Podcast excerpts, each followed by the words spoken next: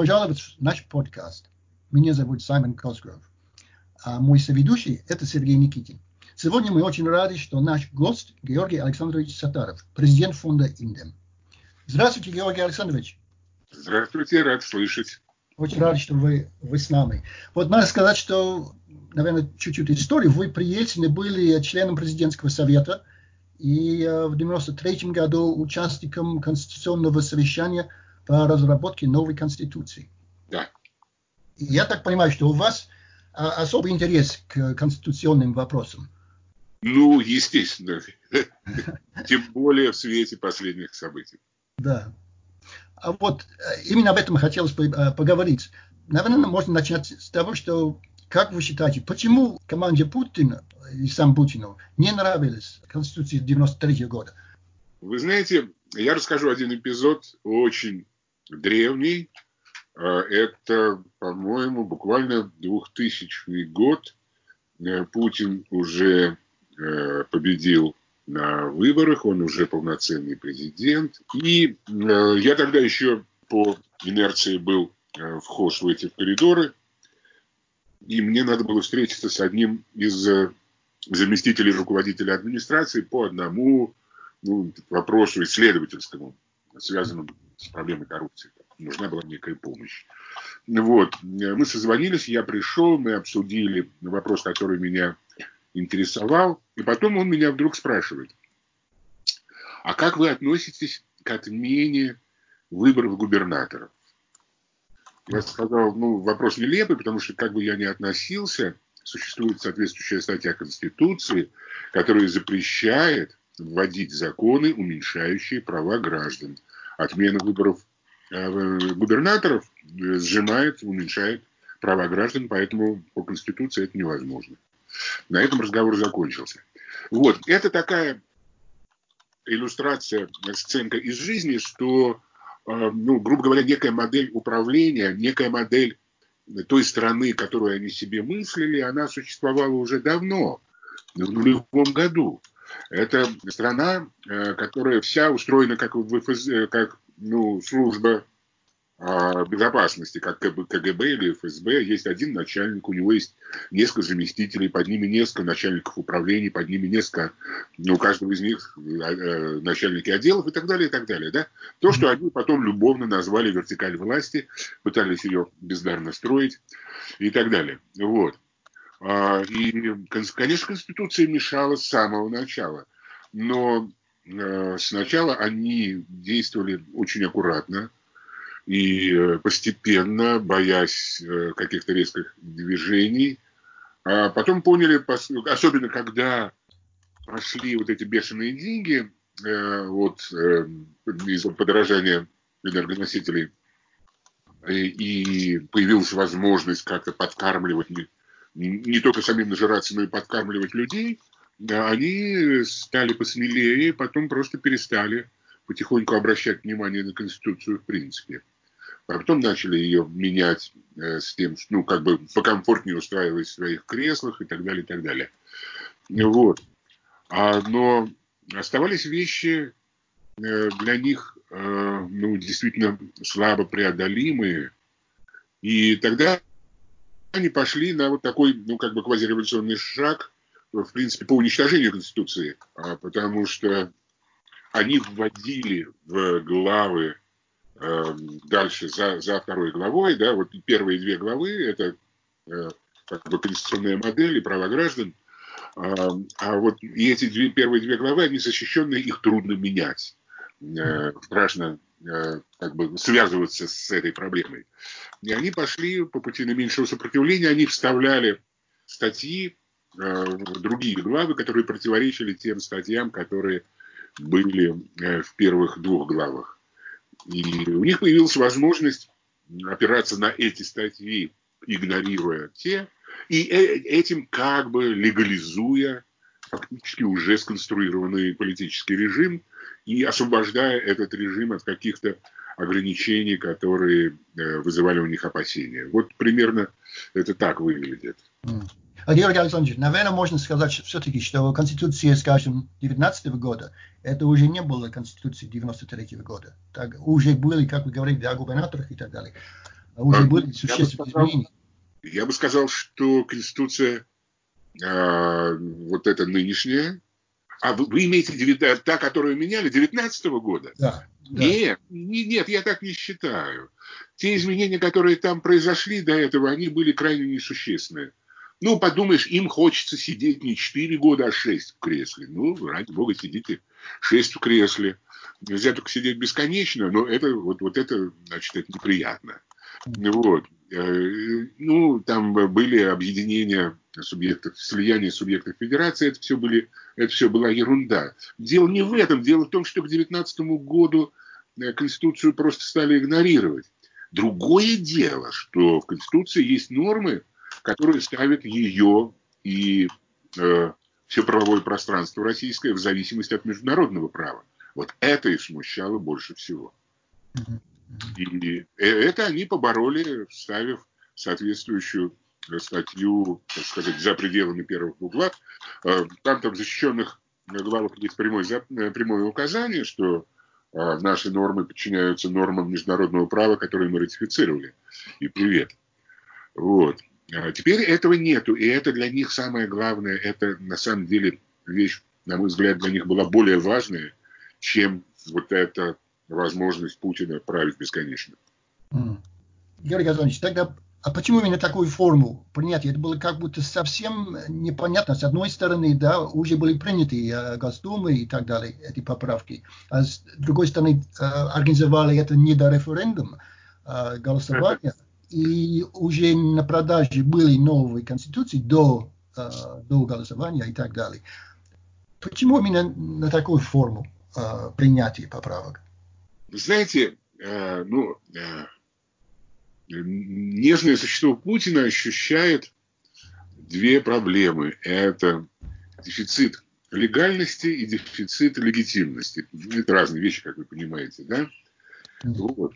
И вот эта проблема с дефицитом легальности, он пытается э, эту проблему решить, внося какие-то изменения в Конституцию, хотя на самом деле, в общем, проблем каких-то нету, они все равно до сих пор не выполняли эту конституцию, плевали на нее. И сейчас будут дальше, на самом деле. Но это уже проблема функционирования всей вертикали в целом. А э, есть еще проблема легальности. У него падает рейтинг, ему, ну, скажем так, он чувствует какие-то дрожания, у себя под ногами в этой вертикали он чувствует себя не так удобно и не так надежно, как чувствовал раньше. Ему, а раньше его спасал за мной народ. Э, и я вам нужен, за мной народ. Сейчас с этим большие проблемы. И это уже показали события в Хабаровске. Вот. И до этого было много чего. Вот. И он хотел какой-то такой восторженной мобилизации, некого шоу. Это с одной стороны. А с другой стороны нужны подельники. Ну как, он, он убил Конституцию, потому что это уже не работающий э, правовой документ, в принципе. Э, он ее убил. Это, в общем-то, серьезное юридическое преступление. И, как положено в этой среде, ему нужны подельники, значит, вот, с, с которыми он связан такой круговой порукой. Я, я читал э, комментарий о том, что с одной стороны, может, Путин хотел, чтобы голосовали за него, чтобы это голосование было именно о нем, а с другой стороны, как будто боялись. И по, поэтому, насколько я понимаю, речь больше всего шла до голосования об этих поправках, которые а, были а, внесены в Конституцию, не имели отношения к, сам, к Путину. А после голосования, тогда власти стали говорить о том, что вы голосовали за Путина. Да, я понимаю, о, чем идет речь. Вы знаете, но это немножко упрощает картинку, потому что здесь нету двух действующих лиц. Одно лицо – это Путин, а другое – народ. Между этими двумя действующими лицами куча вывозится всякой челяди, челяди разного уровня, э, с разными интересами, э, с разными представлениями о добре и зле, собственной выгоде, о методах которые, которыми можно достигать свои цели. И это сильно усложняет картинку. А, я, ну, например, Я думаю, что если бы вместо там, конкретного первого заместителя руководителя администрации, который занимается политическими проблемами, был кто-нибудь другой, то все это могло быть устроено по-другому. Да? Э, нельзя себе мыслить так, что вот есть Путин, и все, что происходит во власти, это есть некая эманация его разума. Да? Конечно же, это не так. Э, тем более, что он, Путин живет в очень своеобразном информационном пространстве, которое для него конструирует его ближайшее окружение. А мы живем в другом абсолютно пространстве. И наши пространства вообще не пересекаются. И когда мы пытаемся думать о том, что делает Путин в терминах нашего э, пространства, в котором мы живем, мы совершаем огромную ошибку. Тут нужно реконструировать, пытаться, естественно, реконструировать какой-то его жизненный мир. Вот. Поэтому, это все, э, поэтому э, вот вопрос фактически этот повисает именно из-за этой проблемы, потому что может, может оказываться так, что то, что мы видим в нашем жизненном мире, это конструкция не Путина, а конструкция каких-то промежуточных звеньев. Ну, вроде а, потрясающего зрелища Э, значит, голосование в песочницах, ну, понятно, о чем я говорю, да, э, как вот эти выносные постоянно действующие урны около колодца или мусорных баков и так далее, и так далее. То, что ну, российская цивилизация до этого не знала, вот, даже в советские времена. Это совершенно не обязательно э, изобретение даже там третьего уровня э, под Путиным. Да? Вот. Это все гораздо забавнее и сложнее, сложнее, к сожалению. Понимаете? Ну, понятно, эта картина. Мы, вот я тоже, как и Саймон, в Англии живу, поэтому мы внимательно следили, насколько мы да. можем следить. Песочницы от нас были далеко, но фотографии, конечно, впечатляющие. То есть а.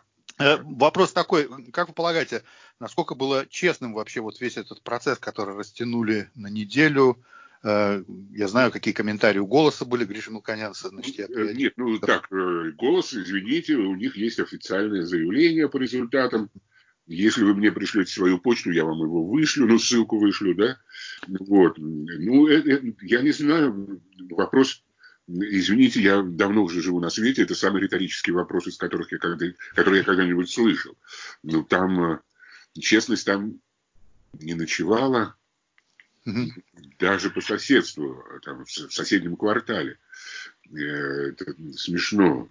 Это все было устроено для того, чтобы как-то там сымитировать процедуру, которая бы показала хоть сколько-нибудь приемлемый результат, остальное мы допишем. Вот как это примерно выглядит, понимаете?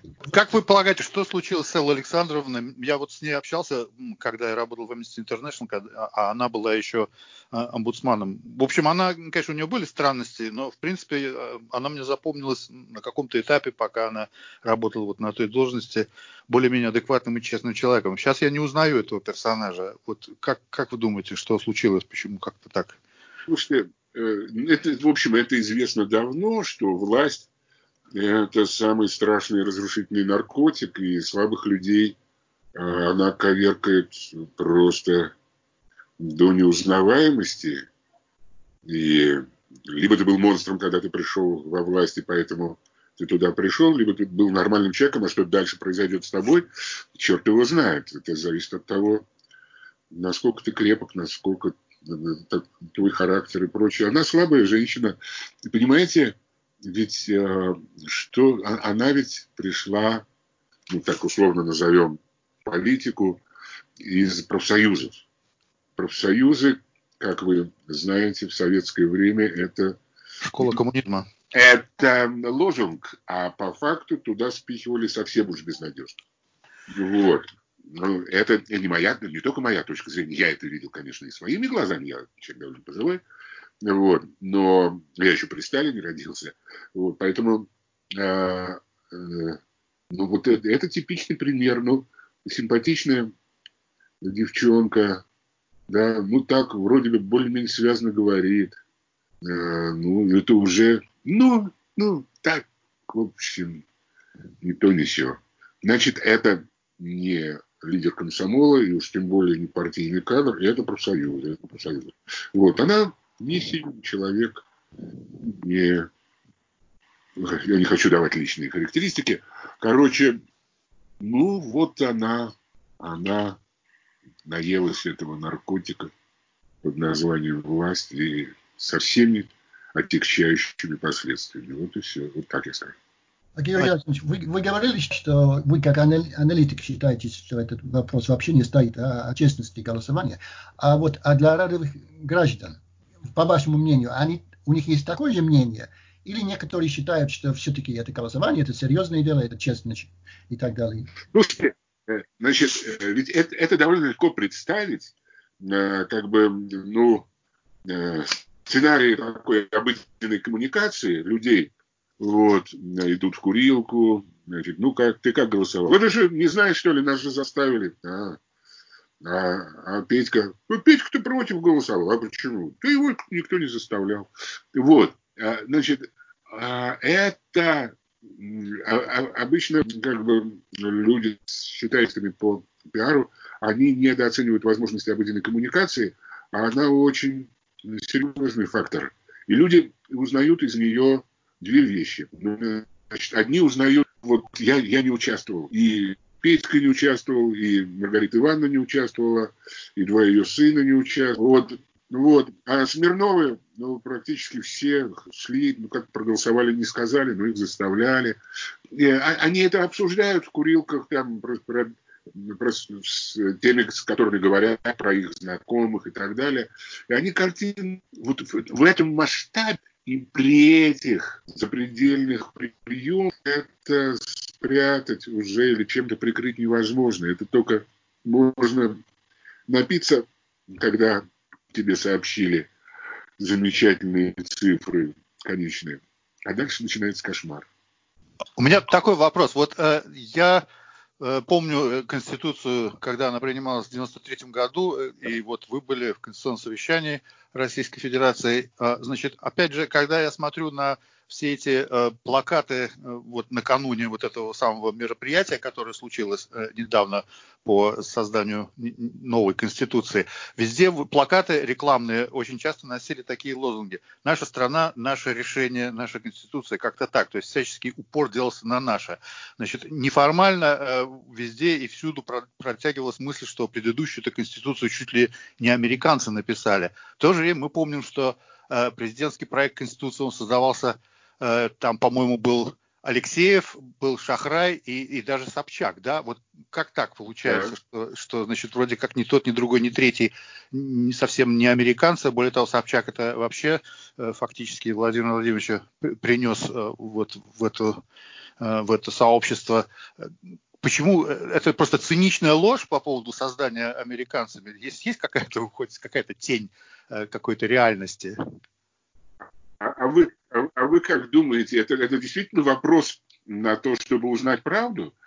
Я не понял. Ну, это вы серьезно может, задаете вопрос? Может быть, мне что-то неизвестно, может быть, э, какие-то, не знаю, там были рекомендации американских юристов. Я, нет, я в общем, как бы догадываюсь, что не, здесь Америка вряд ли каким-то образом участвовала, но э, вы ближе ко всей этой кухне были.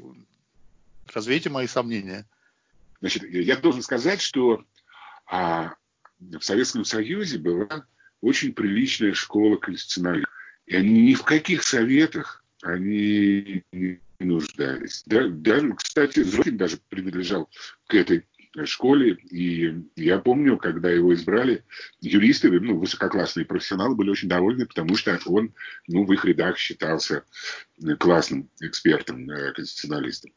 Вот, поэтому тут, да какие к черту советы? Э, здесь еще меньше правды, чем в легенде о том, что победу Ельцина в 96 году обеспечили американские эксперты. Это тоже дико смешно, но э, уж с Конституцией точно еще смешнее. Вот. Вот так нужны доказательства какие-то. Да, но одним словом, есть предположение, что вот все эти, э, значит, посылы, что наша Конституция, а предыдущую сочинял э, черти кто, это, в общем, как бы получается очень грубый э, такой пропагандистский прием, рассчитанный... А я вам скажу вещь том, что... дико смешную. Один американец, реальный, а, я забыл его фамилию, но это уже, извините, древняя историческая память. Один американец, академишн, так сказать, э, это самый э, профессиональный политолог, участвовал в разработке одного, одного из вариантов Конституции. Его соавтором был Вячеслав Никонов. Он, они познакомились, там, Слава перед этим ездил в Штаты и там э, год или два провел ну, в таком академическом турне. Вот, они Полдершук, по-моему, его фамилия. Вот, они там познакомились, а, и вот когда вся эта история началась, они тоже написали некий вариант и его опубликовали. Вот это единственный американец, про которого я точно знаю, что он, он не просто советы давал, а просто писал своей, на, своей, на своем компьютере отдельные статьи. Вместе с внуком Молотова. Георгий Александрович, наверное, надо все-таки uh, иметь в виду, что для некоторых, как мне представляется, людей в властных коридорах, сама как будто демократия, да, это не российское дело, это все-таки что-то э, иностранное. И, может быть, в этом смысле намеки на то, что Э, какие-то иностранцы подсунули нам эту конституцию, которую все считают более демократ, ну, демократичной. Может быть, в этом смысле. Но я хотел спросить вас, вот я помню, я, когда я был в России, больше всего, наверное, это было 90-е годы, когда я по наивности считал, что вот эти изменения uh, политические были, как будто, как мне тогда показалось, раз и навсегда. А получается, что довольно быстро да, Россия опять uh, свернула на авторитаризм. Это что значит? Это значит, что есть какая-то политическая культура российская, которая соответствует, то есть э, правлению да, одного человека или небольшой группы э, людей, просто советует, соответствует по характеру вот, политической культуры. Что, чем у нас закончилась Великая Французская революция? Сначала Наполеоном, потом реставрацией и так далее. Уже историки давно сформулировали, революции не ходят в одиночку. Да? Вот я не хочу вдаваться в большие исторические реминесценции, но э, в России не произошло ничего, что противоречило бы э, куче э, фундаментальнейших трудов о том, как что бывает с революцией. А в России была революция, это совершенно бесспорно, и она прошла все стандартные фазы и закончилась так, как заканчивались многие, если не большинство, великих, подчеркиваю, революций, начиная с Великой Французской революции. Я напомню, что после того, как казнили Первого, вот, был Карл Второй и так далее, там еще много чего приключалось. Вот поэтому ничего в России сверхъестественного нет. Вообще она смогла произойти, и что ее поддержало много людей. Вот это вот было противоестественно после 70 лет советской власти. А то, что дальше было, абсолютно нормально. И у нас еще все впереди. Вот мы теперь понимаем, что в связи с э, новшествами, внесенными да. в Конституцию, э, власть Владимира Владимировича обнуленная теперь может длиться очень долго, по-моему, до 1936 года. Да ничего а, подобного. Это не так, Ничего да? подобного. Нет, а, а это та точки зрения а, как бы, ну, тех уловок, которые были внесены в Конституцию, можно сказать, из космоса прямо. Вот. Поэтому ну, товарищи дорогие мои, но та наука, э, которую знаю, э, она мне постоянно твердит, что в природе не бывает монотонных процессов. Ну вот, это первое. Другое дело, насколько этот не монотонен и как, как быстро это может оборваться. Понимаете, тут ведь надо понимать природу путинской власти. А, с самого начала, с нулевого года, с момента появления он мыслился э, этой вертикалью как некая функция по защите этой вертикали. Вот. Он никогда не был абсолютно полновластным диктатором. Поручения могли не выполняться по полгода абсолютно равнодушно.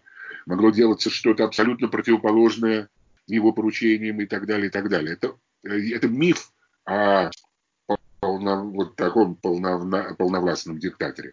Еще его главная функция – это защита своим рейтингом, своим харизмой, а харизма, я напомню, это то, что не то, чем обладает человек, а это то, что люди приписывают человеку. Ну. И а, своим рейтингом, своей харизмой защищать эту вертикаль, защищать возможность разбазаривать и раздербанивать страну. И он нужен этой вертикали только куда он эту функцию может выполнять. А он ее выполняет все хуже и хуже. Э, поэтому его судьба, ну, как минимум, э, плохо предсказуема. Э, но тогда, если я правильно понимаю, вот вы говорите, что фактически он, я упрощаю, он является там марионеткой в руках какого-то таинственного значит, какой-то таинственной компании, которая рулит фактически страной, а он является их, не знаю, лицом. Нет, нет, ну это такая тривиальная распространенная версия. Никто ничем не рулит. Слушайте, есть а, разные, так сказать, функционалы. Значит, ну, один тип функционалов я дербаню здесь, ты дербанишь там. Есть другие функционалы. Вот ты должен, значит, у этого министерства есть некие функции, ты должен более или менее их все-таки выполнять, ну, а там остальное, ну, будешь отбивать взятку, которую ты заплатил за то, чтобы это министерство возглавлять. Что, что есть в руках у Путина?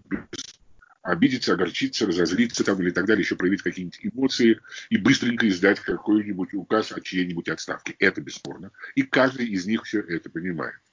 Кроме того, у него в руках есть те же самые механизмы, а, когда ну, там, для того, чтобы решить какие-то свои проблемы, надо уговорить его на то, чтобы он издал некий нормативный акт, указ, распоряжение, поручение, да, или еще что-нибудь.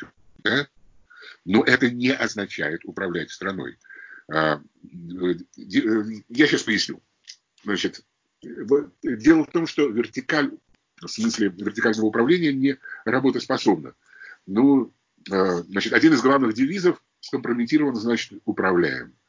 Это значит, э, ставить на должности э, коррумпированных людей, это удобно, потому что, значит, ну, им поручать нечто, что выходит за пределы нормы, морали там и так далее. Да? Это удобно. Вот. Ну, давайте представим себе такую сцену. Довольно распространенная вещь. Э, некий министр получает через некоторое время, а, ему звонит президент и говорит, что такое, мужик, там у тебя вообще бардак полный. Ты давай займись министерством. На что он в ответ получает, ну, Вован, я еще свои не отбил. Это нормально. А, это естественно. Когда человек получает должность по конкурсу в результате процедуры. Когда он покупает свою должность, нормально. Вертикали невозможен на принципиально. И у этой вертикали куча проблем по решению их частных проблем, да, потому что она вот так устроена. От этого никуда не денешься. Она, она не, не работоспособна. Ну, интересная схема. Э, э, тем не менее, вот как вы думаете, народ э, как-то действительно поддерживает ту идею, что вот царь у нас есть, и пускай бы он правил дальше. Как вам это представляется? А что мне представлять? Я посмотрел вчера, что скандируют люди в Хабаровске. Что я должен представлять? Я не представляю, я вижу, я слышу. Да, но это вот. только Хабаровская, это только по поводу снятия. Перед этим снимали других губернаторов, и ничего подобного не было. И в Хабаровск сейчас прилетит два-три борта с э, ребят с дубинками, и э, все быстро по-другому запоют. Я не, э, мне да, не представляю Хабаровск. Было понятно, что было понятно. В Хабаровск тогда, вчера, привезли э, Росгвардию из Ростова-на-Дону. Понятно, почему везли оттуда, потому что свои ничего бы пальцем не шевельнут. Так вот, она сидела, куда их привезли, и никуда не рыпалась. Понятная ситуация, да? да. Это о том, как работает эта вертикаль. Вот и все. И это будет происходить дальше. А при любых их попытках э, вот, ну, как бы наступать на мозоли людям, ну, как в Шиесе, да? Чем кончилось все это в Шиесе? Там тоже была и братки там были, и Росгвардия была в Шиесе. Чем это кончилось? Они отменили все. Шиес – это маленькая модель будущего России. Вот и все. Юрий Александрович, хотел бы спросить, вот вы говорили о Хабаровске, да, действия властей там. А только что на этой неделе можно было, э, мы слышали об аресте да, Ивана Сафронова, потом было дело Прокопьевой, и вот э, прокурор попросил, по-моему, 15 лет за Юрия Дмитриева. Сколько да. Э, это разумно думать, что после этого голосования будет какой-то новый виток репрессий против гражданского общества? Ну, это, это абсолютно естественно. А, да, конечно, да, это уже началось. И, собственно, вот это, на мой взгляд, главная поправка в отмене, э, так сказать, зависимости нашего правового пространства от международного, она э, просто снимает эти э, преграды, которые раньше более-менее работали. Вот. А сейчас, ну, я не уверен, вот ну, губернатора арестовали, это сделали, это сделали. Я не уверен, то это все кончится их победой. Не потому, что я оптимист, да, и не потому, что я в гигантскую силу российского гражданского общества, а потому что есть естественные реакции людей, которые хотят жить нормально, как же есть как как Хабаровск. Хабаровск, Хабаровск – это маленькая модель того, что было в 10 в конце десятого года в Москве. Это оскорбленное чувство собственного достоинства. А мы уже говорили по поводу э, изменений в Конституции в отношении к международному праву. Но я, например, как э, не сведущий человек, я могу сказать, как это возможно, что любая страна может подписать э, международные договоры и при этом всегда говорить, ну, вы знаете, при случае мы не будем соблюдать вот эти международные договоры. Тогда как возможно? Россия совсем ненадежный партнер, мне кажется, если всегда будет напомнить о том, что они не обязательны для нее. Ну, Саймон, вы какой-то странный вопрос задаете. Мой ответ звучит очень просто. Это возможно примерно так, как это происходит в России.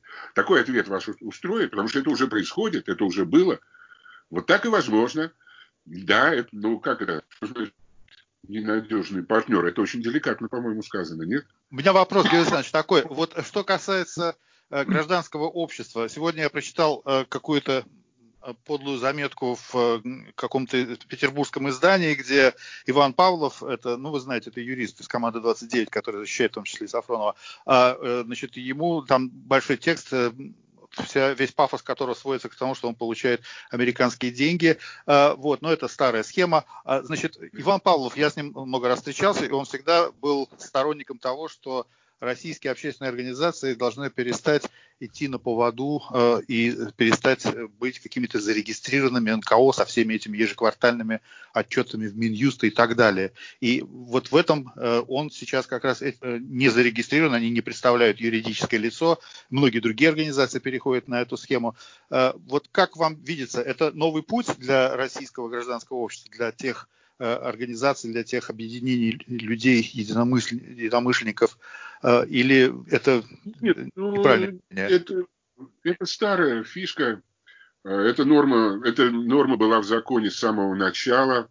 Общественная организация без образования юридического лица. Я сам был членом пары таких организаций. Вот, поскольку как бы не было нужды организовывать ничего нового. Вот, но есть чрезвычайно успешные организации организации, которые образовали юридическое лицо и борются. Я считаю, что это ну, какая-то специфическая точка зрения. Как вам вообще представляется будущее гражданского общества? Вот мне очень интересно было услышать на вашу точку зрения на то, что происходит теперь в России. Э, и очень интересно, как вам видится э, Сейчас все смотрится довольно печально. То есть вот то, что произойдет с Дмитрием, очевидно, что ему 15 лет дадут. Э, то, что происходит э, с Сафроном и многие другие э, события. Как вам видится, какие перспективы, оптимист вы или пессимист в этом плане? Я, безусловно, оптимист, потому что это будущее уже произошло, и оно это происходило на моих глазах. Ведь что такое было гражданское общество или общественная организация, ну, так сказать, первой волны 90-х годов? Это были организации, которые громко кричали власти. Власти, у нас такие-то и такие-то проблемы, реши нам их. Вот, э, ну, некоторые не кричали, а некоторые искали дорожку. Э, сейчас уже народилось новое поколение. Оно ничего не кричит. Оно, если видит проблемы, оно самоорганизуется и решает их. Вот. Это, это вот люди, так сказать, ну там, до 35, от 20 до 35, может быть, чуть кто-то. Проблемы и власти, они только говорят примерно так. Ну, вот, вот здесь, в этой ситуации, мы можем друг другу быть полезны и помочь, чтобы решить это. Если хотите, мы готовы. Если нет, то не мешайте нам. Вот примерно такое. А, это уже существует. Это еще, ну как, я это видел еще в прошлом десятилетии, а в конце нулевых годов, как это все формировалось. Вам не кажется, что вот эти все-таки эти законы об иностранных агентах и о нежелательных организациях и так далее, это сильный, э, сильный удар по гражданским организациям. То есть вот это, эти возможности, которые э, были до этих законов, до принятия этих законов, они э, сейчас намного меньше. Ну, Сами, для меня, для меня это, конечно, удар, потому что мы так хорошо работали вместе, делали хорошие, полезные. Я, извините, можно я вам так в лицо скажу, я использовал деньги не российских налогоплательщиков для того, чтобы решать проблемы своей страны. Да? С ваш, при вашем активном участии, за что я чрезвычайно благодарен. Да? Теперь у меня такой возможности нет. Конечно, это плохо. Но вот те люди, про которых я вам рассказывал, они не озабочены этой проблемой. Когда им нужны деньги, они скидывают. Это средний класс. Это уже люди, довольно самодостаточные и, по крайней мере, ну, они для тех задач, которые они решают, они находят ресурсы, им не нужны фонды, им не нужно государство. Они все, что могут сделать, делают сами. Вот. Тогда вот кажется, что от ваших слов тогда а, вам кажется, что экономические и социальные изменения, которые вот это э, произошли после Советского Союза, они в каком-то смысле сильнее, значительнее, чем политические изменения. Хотя как будто впечатление, да, особенно для, а, скажем, а, если смотреть, смотреть на Россию из, извне, кажется, что главное это политика. А может быть, если э, э, смотреть более внимательно внутри России на гражданское общество и, экономику, вот эти изменения 90-х годов, они на самом деле огромные. Абсолютно точно согласен. Видите ли, потому, иначе бы не появилось вот это э, новое поколение. А, вы знаете, у них, у них есть другие совершенно потрясающие качества. У политиков 90-х годов э, всегда есть фишка такая, что я буду с этого иметь? Да? Ну, какой политический навар там, да, что я буду с этого иметь? Ну, там от тех или иных решений, связанных с их политической активностью. Вот эти новые ребята, они этим абсолютно не озабочены. Вот. Им не важно, кто начальник. А у, у их, так сказать, команда, которая делает какое-то хорошее полезное дело, и они это делают, потому что они считают, что это хорошее полезное дело, почему бы его не сделать, если это важно. Ну вот, и мне хочется это сделать. Они это делают. Они не озабочены вот этим вопросом, что я буду с этого иметь. Они кооперативные, они договороспособные. Ну, это, вот вы, вы меня задели за струну очень связан с вашим самым вопросом по поводу того, что многое изменилось существенно. И вот это, для этого поколения для меня главный источник надежды. Если возвращаться чуть-чуть к тому, что вы раньше, чуть раньше вы говорили о том, что власти успешно игнорировали Конституцию, и что Россия как будто неправовое государство в этом смысле, что э, законы и Конституция это одно, а, а власти действуют по, по, по-своему. Тогда все-таки, наверное, на этом фоне не совсем понятно, зачем нужна эта игра в новую конституцию, когда э, была конституция, да, и э, хорошо, и просто игнорировали. Шерман, они не только конституцию игнорировали, они игнорировали законы, в том числе, ну, например, те законы, которые они сами принимали. Э, ну, допустим, вот вы вспоминали э, об э, законе об иностранных агентах. Да, они даже этот закон, они реализуя этот закон, действовали вопреки этому закону. Это трудно себе представить, этот идиотизм. Они создают закон, который значит, должен их защищать от нас. И реализуя этот закон, они нарушают этот закон. Это просто нечто феноменальное. Вот, поэтому, но вы, э, Саймон, вы повторили вопрос, который вы задали в начале. на который я уже ответил, и я готов ответить снова. Значит, ну, если можно, я все-таки сделаю это немножко короче. Это было решить некие юридические проблемы, и ключевая проблема – это проблема а, того, что наше право а, подчиняется международному праву в той сфере, которую мы ратифицировали. Вот. А, денонсировать свои, свои а, так сказать, вот эти договоренности они не рискуют, а отхок решать, когда мы подчиняемся, то есть они создают как бы такую правовую базу, когда по собственному усмотрению можно решать, мы выполнять какое-то международное решение или не должны. И, это, э, и они создали такой юридический документ, а, э, когда они в состоянии это делать. Это первая проблема. Вторая проблема – это путинские игры в попытке… Э, да, и что это означает? Это означает не, так сказать, попытка выходов по каким-то вопросам, не по всем, естественно, по всем это невозможно практически, выхода из-под международной юрисдикции. А, это они сделали и развязали себе руки, как минимум, внутри страны, что и уже и происходит, и мы это обсуждали. Второе – это игры Путина, а, ну, так сказать, восстановить а, свою легитимность, свою харизму и так далее. Попытки, на мой взгляд, абсолютно бездарные безнадежные. Но это, вот и все. Это, но это, еще раз подчеркиваю, это мое объяснение. Ведь на самом деле мы в равной степени имеем право предполагать, что это вообще не путинская комбинация.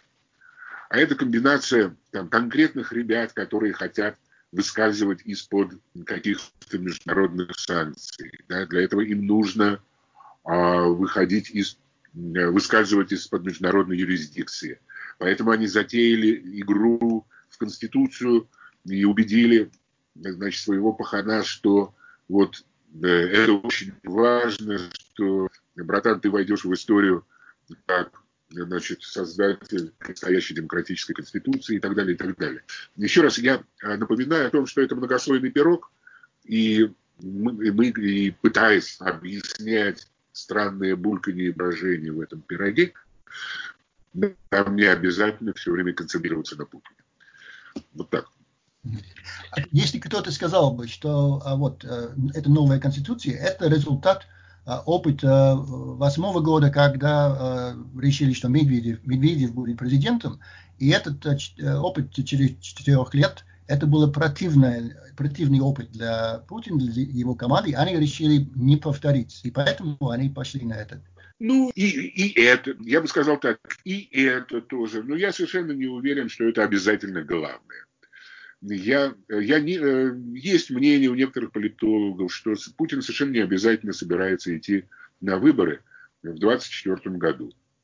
Но уж точно он хочет, чтобы в 2024 году по-прежнему все от него. Он не хочет быть хромой уткой. Он хочет всех держать в напряжении. И эти поправки решают в том числе и эту простую проблему. Конечно, нам интереснее всего это защита прав человека. И когда вы говорили, да, мы говорили о, о новых людях, которые появились э, в России в последнее время. А один, как сказать, когорт, есть такое слово? Когорта. Это, когорта. Это, это юристы, да, которые замечательные юристы. Уже э, Сергей говорил о Иване Павлове, да, как пример. Но есть очень многие хорошие юристы, которые появились в России, которые и в том числе и в коммерческом секторе работают, но и в области права человека. Но а для них, конечно, самое главное тогда вот этот суд, независимость, э, если есть, э, по крайней мере, возможность получить какие-то а, правовые решения да, в судебном порядке, это крайне важно для защиты прав человека мне кажется очень тревожно, что вот эта конституция дрейфует э, ну, дальше от этого в правовом смысле от правового государства. И поэтому, скажем, в области прав человека, вот нашим этим юристам будет все меньше и меньше возможно получить какие-то положительные результаты. Это, мне кажется, очень тревожно. Да, я согласен. Э, безусловно, те попытки, которые внесены, укрепляют э, влияние вот этой пресловутой вертикали власти на, суд, на судебную власть, на судебный корпус, на всю эту систему. Вот. И до этого он был очень неоднороден. И ведь мы, мы с вами судим о судьях по очень малой части их работы, по громким процессам мы судим о них, в исходе которых заинтересована эта самая вертикаль. А права граждан этим не исчерпываются, их огромное количество. И, да, и, э, как правило, в этих процессах э, занята очень конкретная и довольно узкая прослойка судебного корпуса, э, специально такие инкорпорированные туда люди. Как правило, это очень слабые юристы. Вот они, их ведут туда очень специфическим путем при участии спецслужб. И они э, выполнения соответствующих. Ну, я не знаю, там, полпроцента того, что решается в судах. И то я, боюсь, я завысил э, эту оценку. А довольно много современных судей, э, которые, в общем, конечно, работают в тяжелых условиях, но это тоже уже другое поколение. Они, они менее зависимы Э, потому что они более профессиональные. И никто никогда такому судье не предложит да, замечательным дамам, которые выносят ранные решения судебные. Да? Вот. Судебная власть тоже очень неоднородна. Многие вопросы э, там могут решаться более-менее сносно. Другое дело, что правозащитникам, как правило, попадают э, где власть уже наложила свою, куда власть уже наложила свою волосатую папу, очень заинтересованную в конкретном решении. И это главная проблема. Вот. Но отсюда не следует, что это ну, некая а, на всех российских судьях. Это проблема, это проблема даже не столько судебной власти, сколько проблема тех заинтересован, чтобы эта судебная власть от них зависела. Начинать надо оттуда. Я думаю, что если эта проблема, проблема внешнего давления, ликвидация внешнего давления будет решена, то система может адекватно заработать довольно быстро. А вот этот э, вопрос по поводу юристов, ну, юристы, наверное, они учились, когда в, в начале 2000-х, может быть, э, или даже в 90-х. Но у них был такой положительный опыт э, новой России. А когда э, ситуация в России ухудшается с точки зрения права человека, тогда кажется, что для карьеры, скажем, работа юриста в такой сфере будет менее привлекательна, потому что просто будет очень трудно добиться результата. Да, и поэтому молодые люди, может, да. не пойдут э, работать с юристами, тем более в сфере правозащитной деятельности. Ну, там, э, э, Саймон, вы подняли проблему, которая требует еще разговора, еще как минимум на час, понимаете? Вот, потому что там проблема не только в политике. Там огромное количество проблем, не и они не связаны там, с конкретным политическим режимом. Потому что эти проблемы были там 10, и 15, и 25 лет назад. Вот, они, к сожалению, до сих пор еще не решены, и этим надо заниматься. Ну, Георгий Александрович, спасибо большое за, за тот разговор, который у нас был. К сожалению, иногда скайп да. нас чуть-чуть подвел, но ничего страшного. Да, спасибо большое, было очень интересно. Я очень благодарен вам за то, что вы уделили нам время. Я, кстати говоря, э, смотрю в будущее. Я видел, что вы получили очень хороший отклик на ваш вопрос о том, стоит ли вам вести YouTube-канал. Э, там была большая поддержка, поэтому еще один потенциальный слушатель и зритель вашего YouTube-канала находится сегодня здесь, в этом коллективе. И Саймон, наверное, тоже. Я очень рад. Счастливо, очень рад был встретиться.